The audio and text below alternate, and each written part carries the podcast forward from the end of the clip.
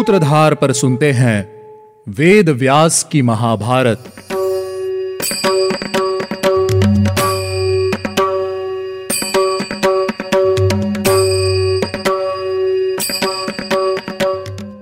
Hello listeners स्वागत है आपका सूत्रधार प्रस्तुति वेद व्यास की महाभारत में।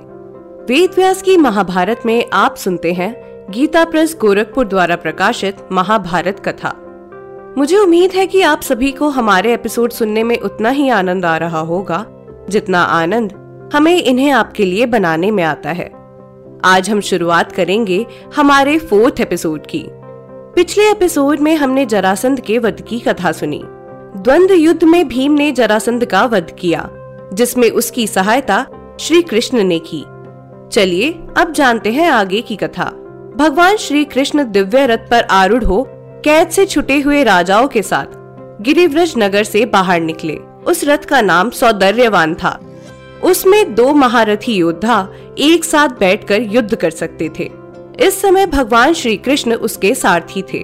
उस रथ में बार बार शत्रुओं पर आघात करने की सुविधा थी और वह दर्शनीय होने के साथ ही समस्त राजाओं के लिए दुर्जय था।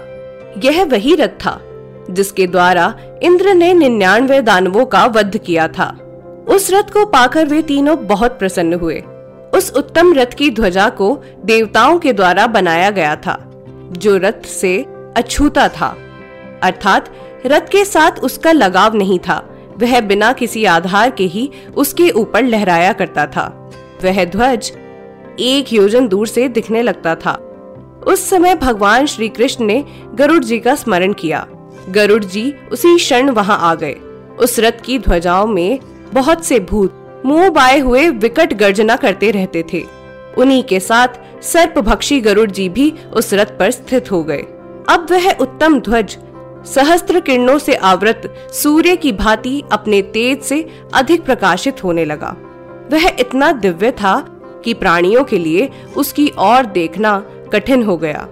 वह वृक्षों में कहीं अटकता नहीं था अस्त्रों शस्त्रों द्वारा काटा नहीं जा सकता था। अब मैं आपको इस रथ के विषय में कुछ खास बातें बताती हूँ। इंद्र से उस रथ को राजा वसु ने प्राप्त किया था। फिर वसु से बृहद रथ को और बृहद रथ से जरासंध को वह रथ मिला था। अब वे गिरिव्रत से बाहर आकर समतल भूमि पर खड़े हो गए। वहाँ ब्राह्मण आदि सभी नागरिकों ने शास्त्रीय विधि के अनुसार उनका आदर सत्कार किया। कैद से छुटे हुए राजाओं ने भी श्री कृष्ण की ओर और पांडवों की स्तुति करते हुए इस प्रकार कहा, भगवान, आप साक्षात भगवान हैं। भीमसेन और अर्जुन का बल भी आपके साथ है। जिस तरह आप धर्म की रक्षा कर रहे हैं, वह हम सब जानते हैं।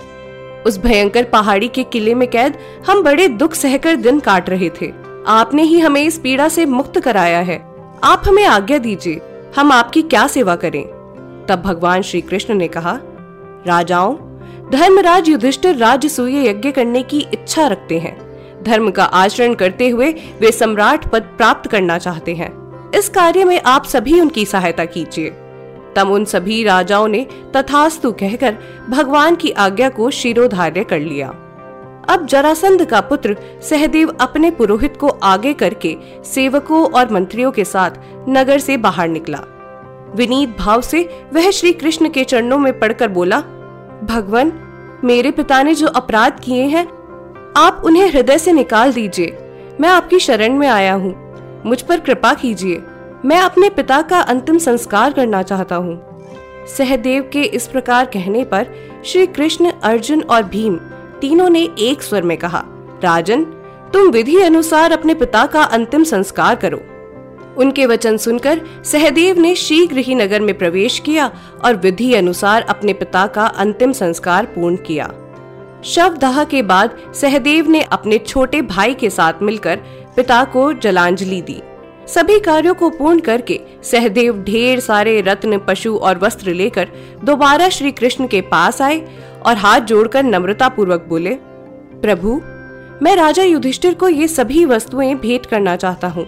ऐसा कहकर वह भयभीत होकर हाथ जोड़कर वहीं खड़ा हो गया।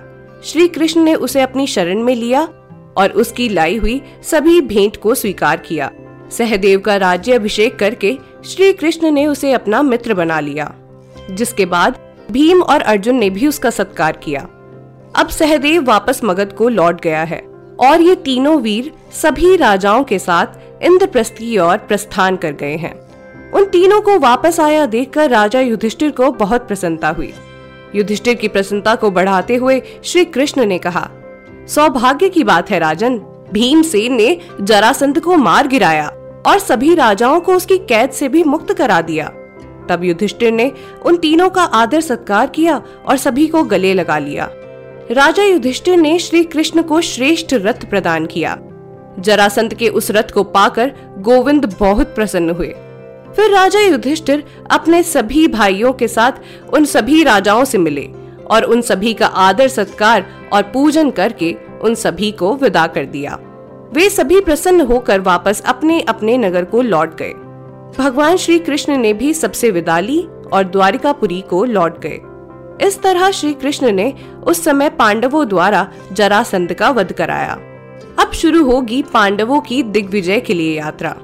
राजा युधिष्ठिर धर्म पूर्वक राज्य का पालन पोषण करने लगे। अर्जुन श्रेष्ठ धनुष, दो विशाल और अक्षय तुड़ीर जिसमें बाण कभी समाप्त नहीं होते थे दिव्य रथ ध्वज और अद्भुत सभा भवन पहले ही प्राप्त कर चुके थे। अब वे युधिष्ठिर से बोले, राजन, मुझे सभी दुर्लभ और मनोवांछित वस्तुएँ प्राप्त हो चुकी हैं। अब मैं अपने कोष को बढ़ाना ही आवश्यक कार्य समझता हूँ। मेरी इच्छा है कि मैं सभी राजाओं पर विजय प्राप्त करके उनसे कर वसूल करूँ। आपकी आज्ञा हो तो मैं उत्तम तिथि, मुहूर्त और नक्षत्र में उत्तर दिशा को जीतने के लिए प्रस्थान करूँ। यह सुनकर सभी भाइयों को बहुत प्रसन्नता हुई सभी मंत्रियों, व्यासदेव, पुरोहित धूम्य जी और सभी महर्षि भी वहाँ उपस्थित थे अर्जुन के वचन सुनकर व्यास देव जी ने कहा, राजा पांडु धन्य थे जिनके पुत्र इतने वीर और पराक्रमी निकले। तुम सभी के सहयोग से राजा युधिष्ठिर सब कुछ पाकर सम्राट के पद पर प्रतिष्ठित होंगे।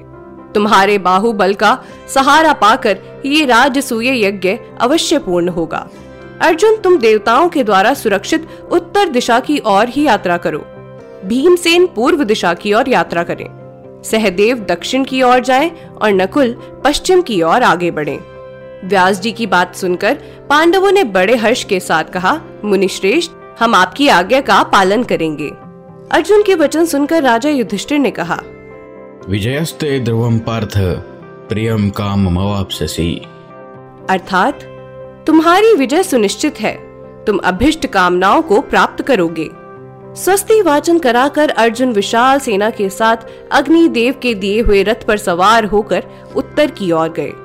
इसी प्रकार भीम, नकुल और सहदेव भी दिग्विजय का निश्चय करके अपनी अपनी सुनिश्चित दिशाओं को चल दिए। हम शुरुआत करेंगे अर्जुन की दिग्विजय यात्रा से। अर्जुन ने बिना कोई शस्त्र उठाए सबसे पहले कुलिंद देश के भूपालों को अपने वश में किया। इन्हीं के साथ कालकुट और आनर्त देश के राजाओं को जीतकर सेना सहित राजा सुमंडल को भी जीत लिया। अब अर्जुन ने सुमंडल को साथी बना लिया और उनके साथ जाकर शाक्ल द्वीप और राजा प्रतिविंध्य पर विजय प्राप्त की। शाक्ल द्वीप और अन्य सातों द्वीपों में जो राजा रहते थे, उनके साथ अर्जुन के सैनिकों का घमासान युद्ध हुआ। अर्जुन ने उन सभी महान धनुर्धारियों को भी जीत लिया और उन सभी को साथ लेकर प्राग ज्योतिषपुर पर धावा बोल दिया। प्राग ज्योतिषपुर के प्रधान राजा भगदत्त थे। उनके और अर्जुन के बीच बहुत भीषण युद्ध हुआ। प्राग ज्योतिषपुर के राजा किरात, चीन और समुद्र के टापुओं में रहने वाले बहुत से योद्धाओं के द्वारा सुरक्षित थे। राजा भगदत्त ने अर्जुन के साथ आठ दिनों तक युद्ध किया। तो भी उन्हें युद्ध के लिए उत्साहित देख राजा ने हँसते हुए कहा पांडु कुमार तुम इंद्र के पुत्र हो और संग्राम में शोभा पाने वाले शूरवीर हो। तुम में ये बल और पराक्रम होना उचित ही है। मैं देव राजेंद्र का मित्र हूँ और युद्ध में उनसे तनिक भी कम नहीं हूँ। बेटा तो भी मैं संग्राम में तुमसे नहीं जीत सकता हूँ। बताओ पुत्र, तुम्हारी क्या इच्छा है? मैं तुम्हारा कौन सा प्रिय कार्य करूँ? अर्जुन ने कहा, महाराज, मेरे भ्राता राजा युधिष्ठिर राजसूय यज्ञ करने वाले हैं। मैं चाहता हूँ कि वे चक्रवर्ती सम्राट हों। आप मेरे पिता के मित्र हैं और मुझसे प्रेम रखते हैं। आप प्रेम भाव से उन्हें ये भेंट दे दीजिए। भगदत्त ने कहा, अर्जुन, मेरे लिए तुम और युधिष्ठिर एक समान हो। मैं ऐसा ही करूँगा। बोलो, मैं तुम्हारे लिए और क्या करूँ? अर्जुन ने उत्तर देते हुए कहा, राजन, इतने से ही मेरा सब आदर सत्कार हो गया है। अब मुझे आज्ञा दीजिए। अब अर्जुन उत्तर दिशा में आगे बढ़ रहे हैं। अर्जुन की इस यात्रा को हम पूर्ण करेंगे हमारे अगले एपिसोड में। आज के एपिसोड में बस इतना ही। अगले एपिसोड में हम सुनेंगे अर्जुन की दिग्विजय यात्रा। उम्मीद है आपको हमारा यह एपिसोड पसंद आया होगा। अगर आप इस एपिसोड से रिलेटेड कोई भी सवाल पूछना चाहते हैं तो हमारे social media platform Twitter, Facebook, Instagram पर हमसे संपर्क कर सकते हैं। हमारा सोशल मीडिया हैंडल है माई सूत्रधार। साथ ही साथ, ऐसी ही अनेक रोचक पौराणिक कथाओं के वीडियो देखने के लिए आप डाउनलोड कर सकते हैं हमारी सूत्रधार। ऐप हमारी ऐप एंड्रॉइड और आईओएस दोनों यूज़र्स के लिए उपलब्ध है। यहाँ आपको हर एक कहानी, सुंदर चित्रण और सटीक फैक्ट्स के साथ मिलेगी। इसके अलावा आप श्री राम कथा मिनी टेल्स पॉडकास्ट हिंदी और इंग्लिश नल दमयंती प्रेम कथा, हिंदी इंग्लिश तथा ऐसी ही अनेक कहानियाँ अपने मन पसंद ऑडियो प्लेटफॉर्म पर सुन सकते हैं। लिंक आपको डिस्क्रिप्शन में मिल जाएगा। मैं आपकी सूत्रधार मान्या शर्मा, मिलूँगी आपसे अगले एपिसोड में। याद रखिएगा, हम हर सोमवार और शुक्रवार आपसे मिलते रहेंगे।